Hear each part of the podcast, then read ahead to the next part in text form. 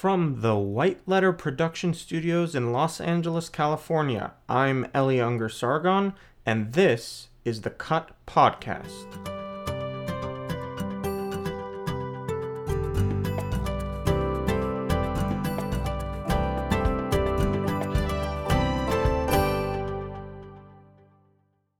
Well, thanks everyone so much for coming out tonight. I really appreciate it. I'm sorry for the sorry for the late start. We uh, wanted to allow a little bit for traffic in case people couldn't make it, and I know the traffic was heavy. Um, so thanks for braving that.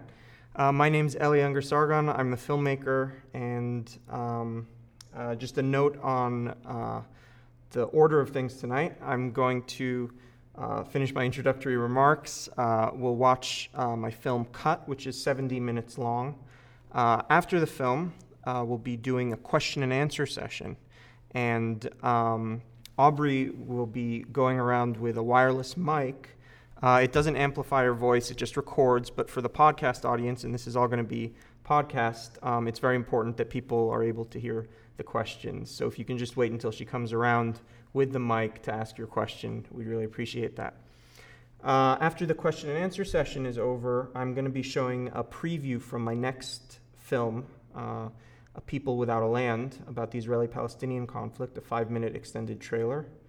And um, after that, we will be selling DVDs of Cut. There's a special uh, price tonight for people who come to Cut Tour screenings. Um, and that is $20 for a single DVD. And for more than one DVD, if you buy more than one, it's $15 per unit. Uh, I want to thank, uh, I want to deeply thank Aubrey Taylor and David Llewellyn and family uh, for their wonderful hospitality and for all of their efforts in putting this together tonight. Uh, and thank you all for coming. Uh, so, without further ado, my film cut. Thank you all very much. Uh, before we jump into the question answer session, I want to thank the whole network uh, who's uh, sponsoring my journey across the country. Um, and mentioned that. Um, when we get to the um, sale of DVDs, we take cash and credit cards, whatever is most convenient for you. And that um, we appreciate any donation. The recommended donation is $4 and $2 for low income or students. Uh, and we appreciate any, if you want to donate more, that's great too. Um, so, having said that, um, let's jump into some questions. Does anyone have a question or something they want to ask me?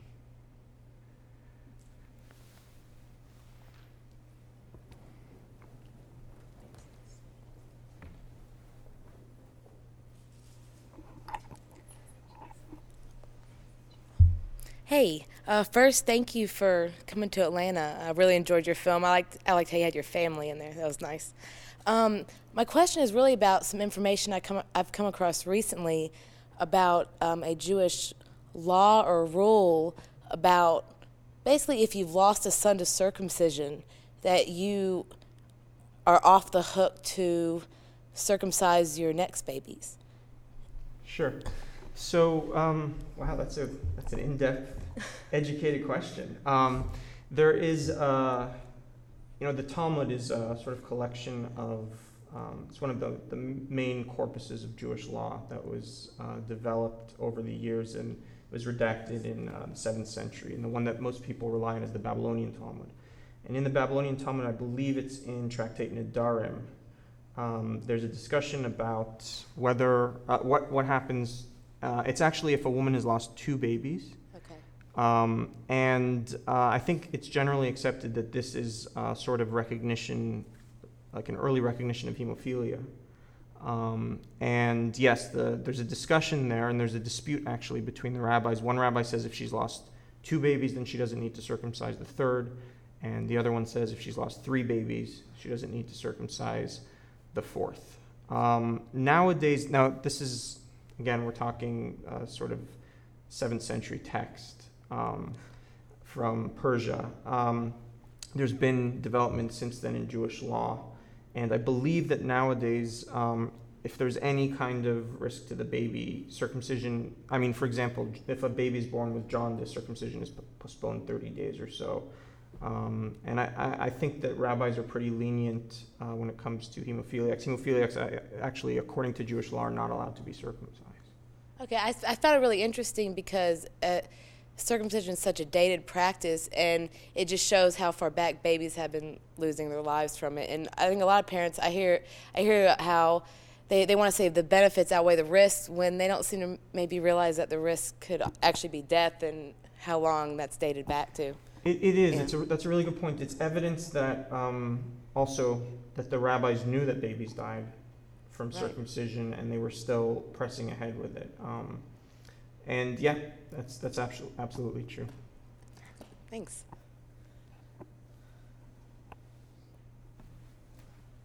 Giving Aubrey a workout here. I like it.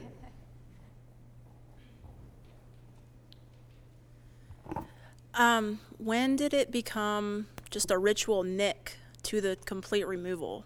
Because I I've read that it used to be just a bloodletting ceremony that was it, and not the complete removal. Is that true?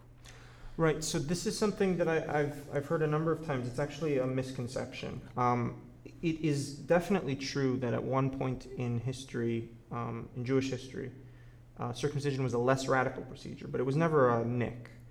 Um, this uh, people may be confusing this with something that's called hatafat dam brit, which is something that's done um, in the event that a person was circumcised non-ritually, or in the event of a convert who's already circumcised, you draw a, a sort of symbolic amount of blood uh, from the circumcision scar in those two instances for Jewish law purposes.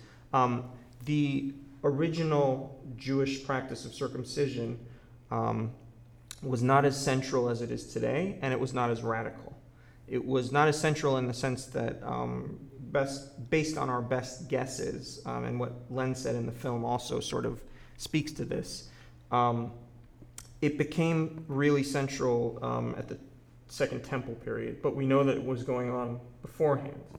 Um, it was less radical because um, the original practice was just cutting off the anterior uh, part of the foreskin that overhung the glans.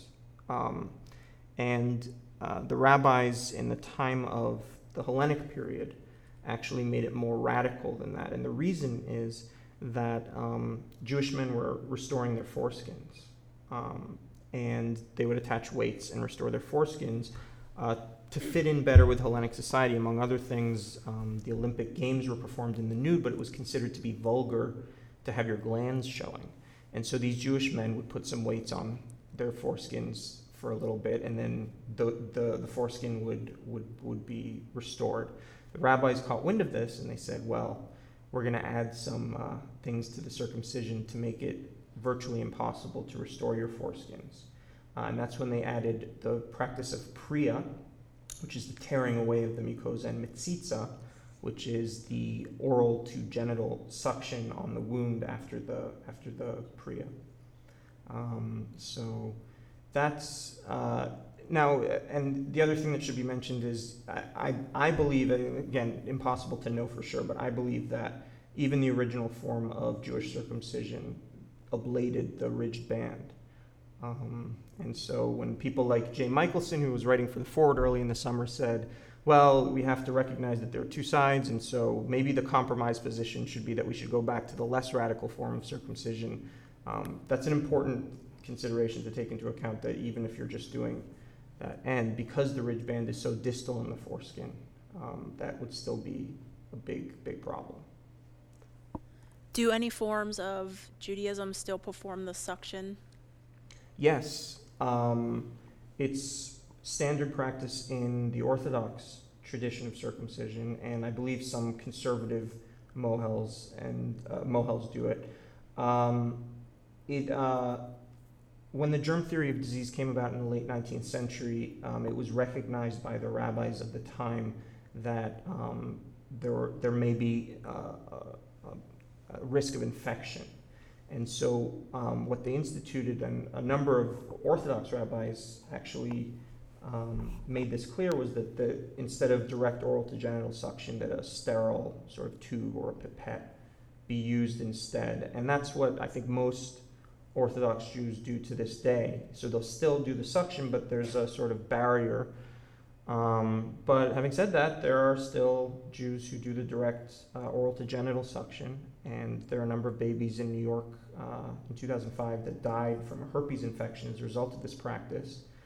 Um, and the uh, it, it, should be noted finally that um, it's Hasidic Jews uh, more than any other sort of denomination of Jews that insist on this, and that has to do with the way that their um, mystical, Kabbalistic uh, based traditions developed around this practice, and they, they give importance to absolutely every step. It has a sort of mystical, theurgic importance.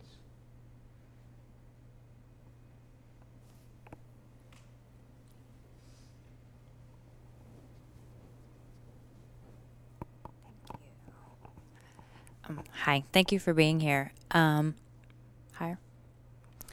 Did, when you started filming this documentary, were you already against circumcision, or was that something that developed as a result of the research that you did? So, I had um, questions about it. I had serious questions about it from the age of 15 when I was um, put in a, an interesting position. I was uh, given the honor of being the sandik, which is the person that holds a baby at the bris, and it was my cousin. And that's when I started thinking about it critically for the first time. So I was thinking about it critically, and I went to medical school and I sort of started studying some of the health claims, and I wasn't impressed. Um, so I was um, I went into this film with questions and with a critical eye but I had not made up my mind about what I would do or how I felt about the practice definitively until I did my research. And um, what I tried to show in the film is my intellectual and emotional journey of arriving at the place that I'm at. Um, and that, that, that was a process. Um, and there were a number of steps along the process. And uh, so that, yeah, it, it happened during the making of the film.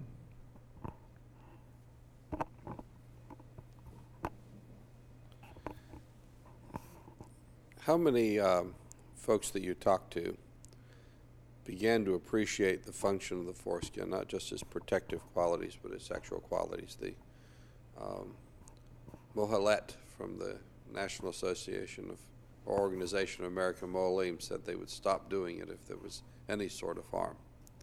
And I wondered if you got very far with her in regard to the ridge band and its sexual function that uh, Harry Meisland described. Um, with Donnie Aaron, Rabbi Donnie Aaron, who you're referring to. Yes. I did have a conversation with her after the film was done. She she was upset about um, the way I edited her part of the film, and I we went to lunch and I sat down with her. It's very important to me that my subjects not feel like I took cheap shots, um, and I I I think documentary filmmaking is an ethically challenging practice. Um, I, I liken it to an ethical minefield because it's it's it's very very complex. Um, but I, I, I, try very hard to be fair to my subjects. Um, so we had a, a, good conversation, and one of the things that emerged from that conversation, which I find surprising but um, you know telling, is uh, I said to her, I said, you know, I want you to consider for a second that everything you're saying about the health benefits, which you know she's clearly that's her big thing. Everything you're saying about that might be true. Let's, for the sake of argument, say that, and that everything that I'm saying about the sexual effects are true concurrently. Have you ever considered that? She was very honest, and she said that she had never considered it, and that was that was the end of our conversation, pretty much. Um, that she admitted that she had never considered that those two things could be true at the same time. Um, and um, so obviously she saw the film, and um, but that was that was the extent of it. Um, I I think the sexual effect's really important. Um, not everyone does, and um, a lot of people, when they come out of this film, uh, the circumcision scene itself is really what impresses upon them the problem more than anything. But for me, like I think the the sexual effects are so ethically charged um, because they're lifelong and they're permanent. Um, and so for me, that's that's a very important part. But not everyone sees eye to eye with me on that. Uh, even people who oppose circumcision don't all agree with me that that's a really important thing.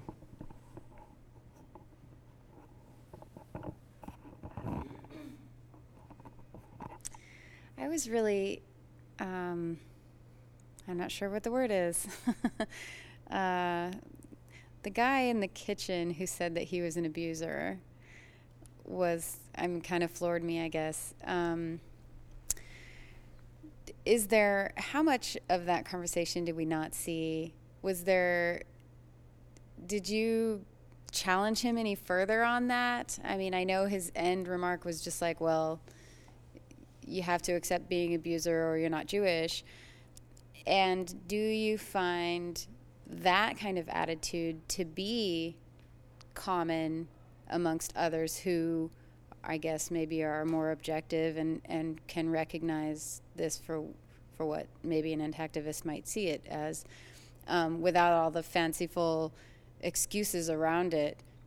Has has anybody else ever said that? I'm yes, I'm an abuser, but that's that's being Jewish. Well, I'm still in touch with Rabbi Warsh, um, and you know, it's not every day that you hear someone say something like that, which is part of the reason it made it into the film.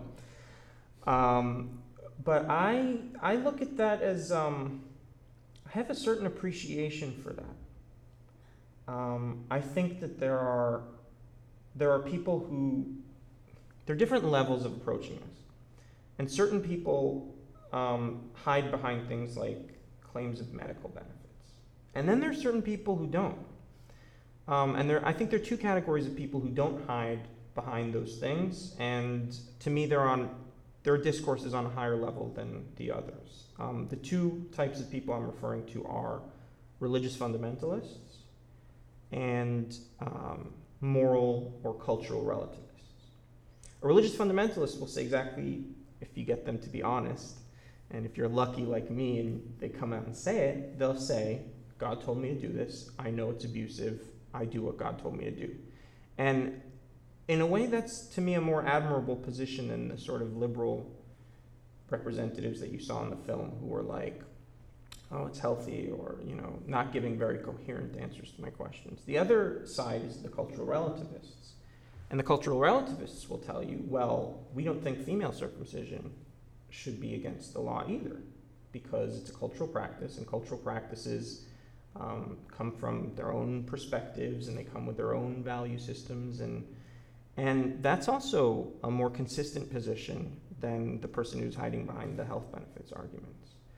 Um, so, in a way, in a strange way, I feel like I can have a more intelligent conversation with those people than people who are go- going on and on about uh, health benefits and the science and trying to dispute some of the effects of circumcision or whatever. Um, but yeah, it's striking.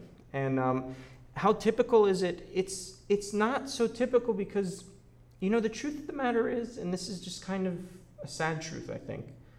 Um, most Jews and most Gentiles that I know don't think about circumcision. Period. Um, and to the extent that people do, um, they generally sort of trot out the same kinds of tropes, which should tell you that it's a very deeply embedded cultural practice that is on such a primal level. It's so embedded in our culture that it's um, it's not something that most people think about at all and critically. Uh, um, I mean, that's that's very very rare. Have you in that situation where someone is just totally out and honest and saying, I'm doing this because God said, it doesn't matter if it's good, bad, or the different, have you ever said, We're alive now, they were alive then? What if it's not really what we're supposed to be doing? I mean, as far as we know, it's a documentation of history. We're doing it because we did it, because we did it, because we did it. Have you ever challenged anyone and had a response to that? Well, not to put too fine a point on it, but I see part of my role in this world as combating religious fundamentalism. And um, so I take this very seriously, and I have a fight with those people. Because one of the things I was really trying to do here was show that if you follow my logic, and if you follow the logic of the film, you get to a point where you either have to say what Hershey Warsh said, or you have to say what I said and what Len Glick said. And, and um, you know, I really think that, um, I mean, I have a fight with those folks. Um, some of them are very close to me too. But it, the fight is about how you define being um, part of the Jewish tradition. Um, and that can just stand in as a model for, you know, sort of insert religion here, right? I mean, what does it mean to be religious? Um, and what happens when your religious tradition seems to be demanding immoral behavior of you? Um, and, you know, my response to that is um, I'm not moral because of God, I'm moral in spite of God.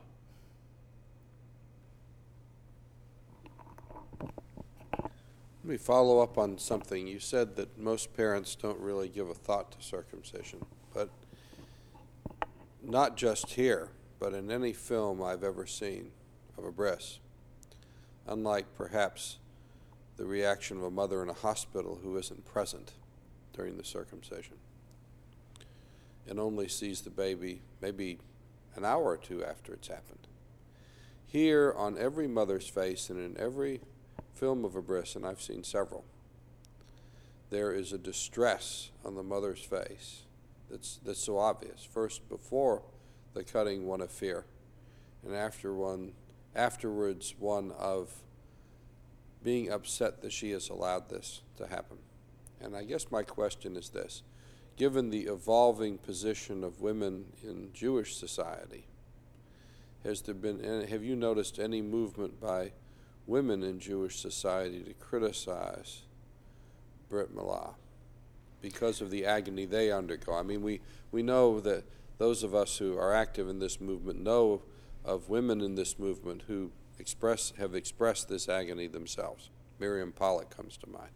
But I'm curious about in your travels if you have met women who are not active in this movement, who say are orthodox or conservative, who have expressed these concerns and if they've done anything about them. You know, I was going to bring up Miriam Pollack because she recently published a, a really excellent article in the um, Jewish magazine Tikkun, um, which she, uh, I understand, had been trying to get published for a very, very long time. And this year she was finally able to publish it. And in that article, she talks about um, patriarchy and um, how women have been completely disempowered Jewish women in particular, over this issue. Um, no, I have not noticed any kind of movement um, or any kind of activism coming from that quarter. What I will tell you is um, you'll notice that my mother was absent from the film. And that I asked her to be in it, and she refused. And she's a religious fundamentalist and um, very ashamed of my work. Um, and the only thing she ever said to me about this, and she hates it when it comes up, but the only thing she ever said to me about this was, um, You think it's easy for Jewish mothers? That was it. Um, that's telling. My aunt in the film who was crying, um, she has five sons. Each one of them were circumcised. It was a traumatic experience for her every time, and she won't speak about this publicly, but if you get her, you know, at the right moment, she'll tell you. It, it was one of the worst moments. Every single one was one of the worst moments of her life. And one of them actually, one of her boys had a terrible complication. The mohel wrapped the gauze too tightly, and the, the boy was screaming through the night, and they couldn't figure it out. And when they finally figured it out, the, the penis was blue. Um, and, you know, these stories happen every day and it's over and over and um, you know i'm just i'm grateful that, that miriam is doing the work that she does uh, because at least someone's starting to give voice to this uh, and i'll continue talking about it too when i hear these stories because that's part of the cost right when people talk about the cost and benefit of of circumcision. They're trying to do a cold analysis. Um, there's so many things that are left out, and one of the things is the psychological, social consequences for the mothers. Yeah. Well, what about do the men ever, like your father, who is a physician, do they ever discuss the complications? I mean, you just described one I'd not heard before wrapping the bandage too tight. I'm not surprised. As a lawyer, I've heard of plenty of complications and dealt with a number of them in cases, uh, both in Judaic and non Judaic circumcisions. But do men privately within Judaism discuss these complications? No. that's far worse having that complication in the locker room, a serious complication, than it is having a foreskin. So. Not in my experience. Um, no.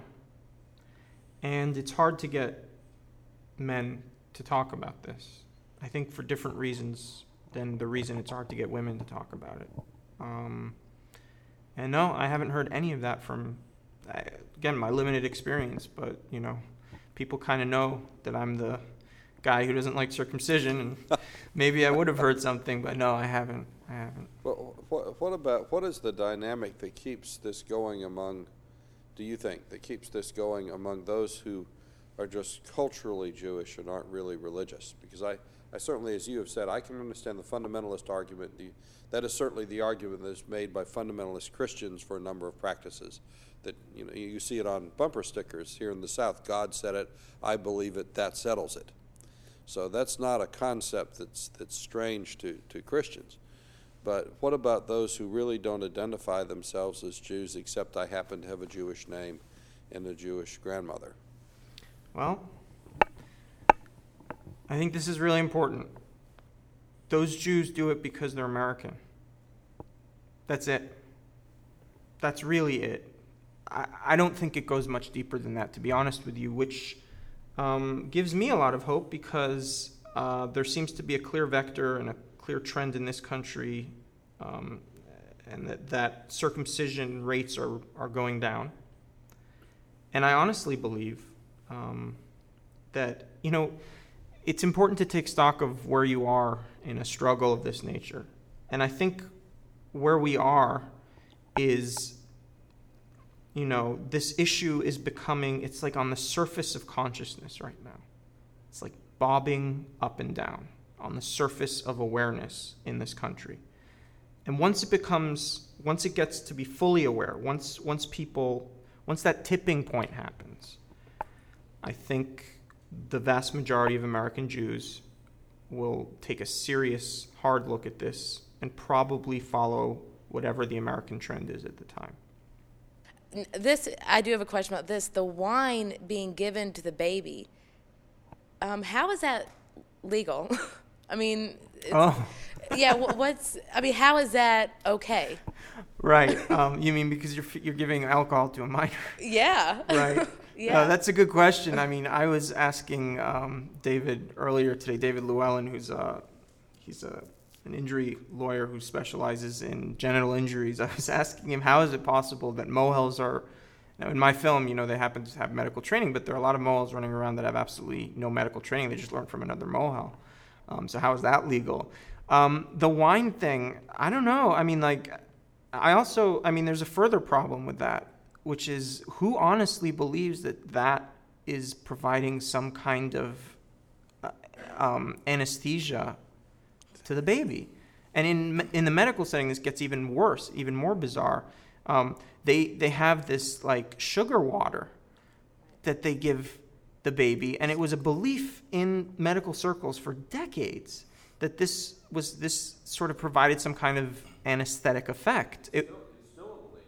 It's still in the modern literature. Edgar Schoen himself say that. Yeah. It's been disproven. I mean, there was an actual, and this is to go from you know the bizarre to the ridiculous. There was a study. There was a study to see whether you know giving just the sugar water had any kind of effect versus giving sugar water with you know a dorsal penile block. And what they found was that when you just give the, the sugar water, they cry just as much as if when you don't give them anything. and they also found that their pain responses increase in the same way. So, but you know, this really sort of brings home to me Like when you see a medical doctor who's gone through years of scientific training, and they're saying to you, "Well, yeah, you know, sugar water, anesthetic." Um, you, you get the sense this is a red flag to me. You get the sense that um, there's something else motivating this. There's something really powerful that's sort of shutting off the rational mind around this. This Yeah, money. I guess I'll just add a little bit to the discussion. I think the rationale behind that is that the baby sucking blocks the pain somehow. I really have no idea how that medically would make sense to me. Um, but yeah, that's the rationale. And the stuff they use is called Sweet-Ease, and they give it during pretty much anything they do to a baby. And I had something else I was going to say. Oh, yeah, the motivator would be money because foreskin is worth money. Like they sell it, believe it or not. They put it in like facial creams. Oprah Winfrey endorses one of them that is known to use human foreskins. It's actually kind of disgusting. Yeah, I tend to, and you know, I do this. I say uh, I make no bones about this. I tend to minimize my emphasis of the financial motivation, not to argue that there isn't one. Just um, my sense is that this is such a deeply embedded practice that it's not really just about money. Th- th- that's there too, but it's again when you have a physician who's been trained medically over the course of the better part of a decade. And I went to medical school for three years, and it's a long haul and you're you're studying science, proper medical science, um, and that person is telling you that sweetened water can anesthetize an infant. Um, it's it's it's deeper than just financial motivation. It's so. I wonder if I eat a sucker during my next home birth if it'll hurt less. You know, you know what I mean? Like I should try it. Right? Yeah. No. It's I'll it's let you know. one of one of the more bizarre sort of elements of this whole story, and it you know it's not, it's not something I gave a lot of thought to, but it of course the um, the the Mohels and the the Jewish circumcision advocates who are the sort of apologists, they'll tell you, well, you see.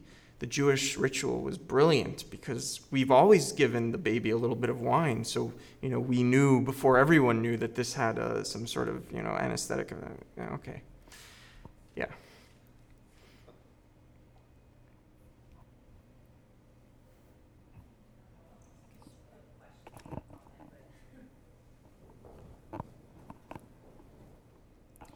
I guess one of the things that seemed interesting, if you want to say, um, during the bris ceremony versus um, what goes on in hospitals is in the hospitals, they tend to tell the parents, um, it's not going to hurt, he's not going to feel anything, he'll probably sleep through it.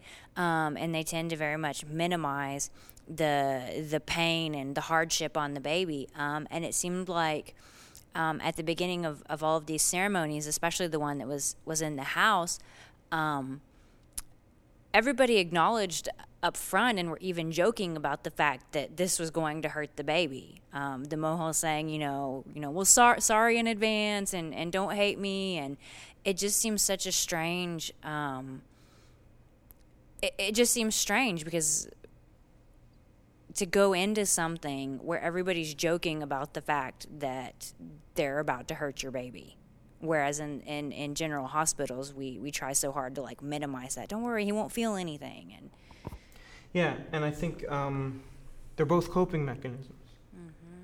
The hospital, they're just, I mean, lying. they're managing the patients. They're, well, uh, they're managing the kid. Obviously, they're cutting the kid, but they're managing the parents. Um, and it's just very, it's so much simpler. I mean, it's, it's, it's almost elegant. You get them out of the way. They don't, they don't need to see Yeah. this. If if a nurse tells the patient, or the, not the patient, of course, that's the baby, but tells the mother or the father the truth, they're likely to be asked to leave their employ. Yeah. But that's why it's so strange then that, that at these ceremonies that Right, but the they're not trying to hide it at all. The humor is important. Um, the humor is an indication that everyone's uncomfortable with what's going on on a very primal level, and that's the only way to deal with it. Um, but in a way, it's a little more honest, right?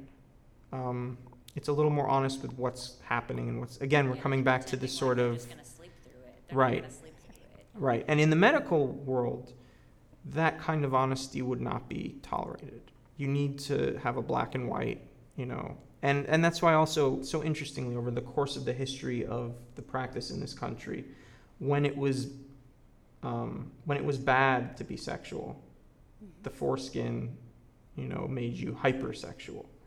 And when it became good to be sexual, all of a sudden the foreskin didn't make a difference. Right. Um, so that's kind of interesting too.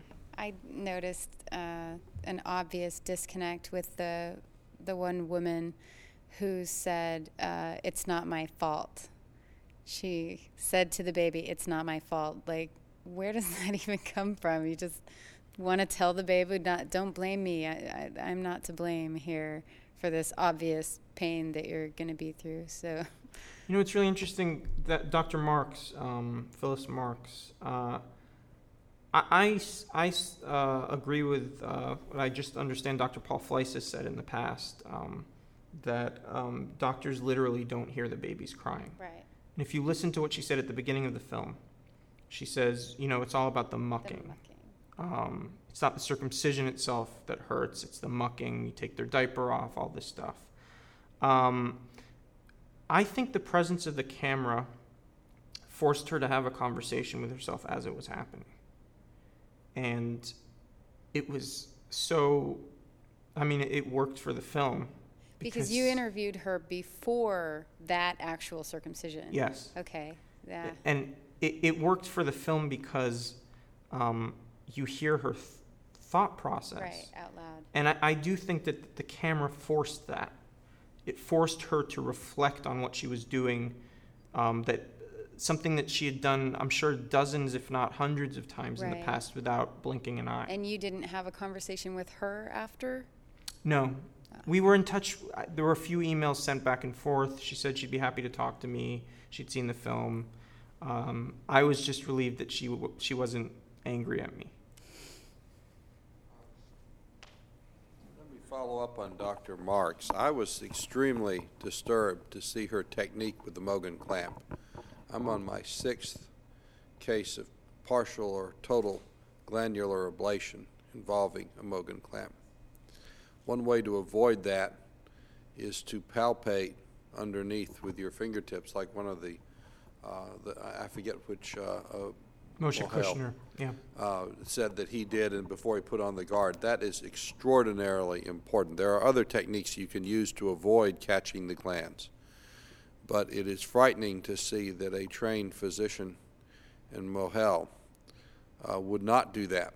Although I must say, for the edification of those who are here, that if you go on Stanford University's website uh, and their medical center's website and Google circumcision, you will see a Mogen clamp circumcision done where it appears to me that not a whole lot of care is taken in that regard. There may be a quick flip to see if they're all right. But that is an extremely serious thing that can happen. Um, both in, and I have had one case involving a Jewish child that was extremely serious, uh, out of a bris, and, uh, and then the other ones have been in the hospital, so it happens every place. I guess I'll follow up on that. Have you heard of any serious injuries since you grew up in an Orthodox community? Have you ever heard of a serious injury beyond the one you described of your, I guess it's your cousin who had a, the bandage applied too tight? I hear about them all the time. People try to keep it from me because they think it's just going to become ammunition. but I hear about them all the time. And What sort of injuries do you hear about? I think, it, I think it's important we discuss this because I know that the doctors don't, and any doctor who dares to talk about it will be shouted down. When David Gibbons, who's head of pediatric urology at Georgetown University Medical Center, wrote in one of the medical journals uh, about his experience and how many children he's treated, Edgar Schoen, whom we've discussed, wrote in and said, well, he is a subspecialist and they know more and more about less and less and sort of made fun of him and they actually printed it. I was surprised that a journal would publish that, but they did. So the doctors get attacked. So I'd really, I think anyone reading uh, or listening to this podcast would appreciate knowing your personal experience and what you've heard about or know has happened in Judaic circumcisions, which probably are done with more care than the doctors do in the hospitals. uh, everything from too much skin being removed to hemorrhage to bandages being tied too tightly, um, infection. I mean, the gamut. And it's always people are always horrified by it, um, which to me is strange because, you know, it's like Harry says in the film. There's no dotted line. I mean, That's correct. There's no there's no perforation mark where you tear the foreskin off. It just doesn't work that way. And the, you know, we're talking about cutting off an essential part of the penis, um, and, you know, there's no. I, I mean, I guess there are ways to make it safer, but at the end of the day, you're injuring a baby. That's the bottom line. I think we should take one more question, and then I'd like to show you a trailer for my next film. Anyone have anything else? Question or comment? Has your dad changed his mind at all? I realize it would be very, I, your dad is my age, and I think it would be very difficult for someone raised in his circumstances and with his beliefs to change his mind in any respect about what he clearly believes is a command by, by God. But I just wondered if he has changed his mind in any respect. He, he seemed to have come around in the in the year that you did the film to, to at least a realization that that your way in life was more important than his personal belief, at least to him, that he wanted to see you do your way. So I'm curious if he's changed at all. He he admits that there's an ethical problem. Um, my father has a very sophisticated way of talking about religion, uh, and he's a postmodernist, which I am not. Um, and he's been very supportive since the film's been finished, and he's been uh, he's been on a number of panel discussions with me about it, and um, he takes there's a social cost to him being supportive of me doing this. Um, has he changed his mind? He very shortly after the finish was filmed. Uh, very shortly after the film was finished, excuse me. It's been a bit of a long day. Um, after the film was finished, he, uh, he had his first grandson, and uh, uh, my sister's uh, eldest, and uh, there was a circumcision. My sister's very religious, um, and it, he was a wreck. He was really, really despondent that day, and he told me that it was the film and his participation in the film, and it was the f- first time he'd really th- experienced the bris from the baby's perspective. Uh, that's as far as we got. Wow. Big step. That's awesome. All right, so uh, we're gonna now show my trailer for the next film that I've been working on now for three years. I'm very excited to show it to you, and then afterwards we'll do uh, some DVD sales. Thank you again so much for coming out. That's our show. If you have any questions, comments, or suggestions, please email them to us at cutdocumentary at gmail.com. And if you like what you've heard today, please support us by buying our film at www.cutthefilm.com.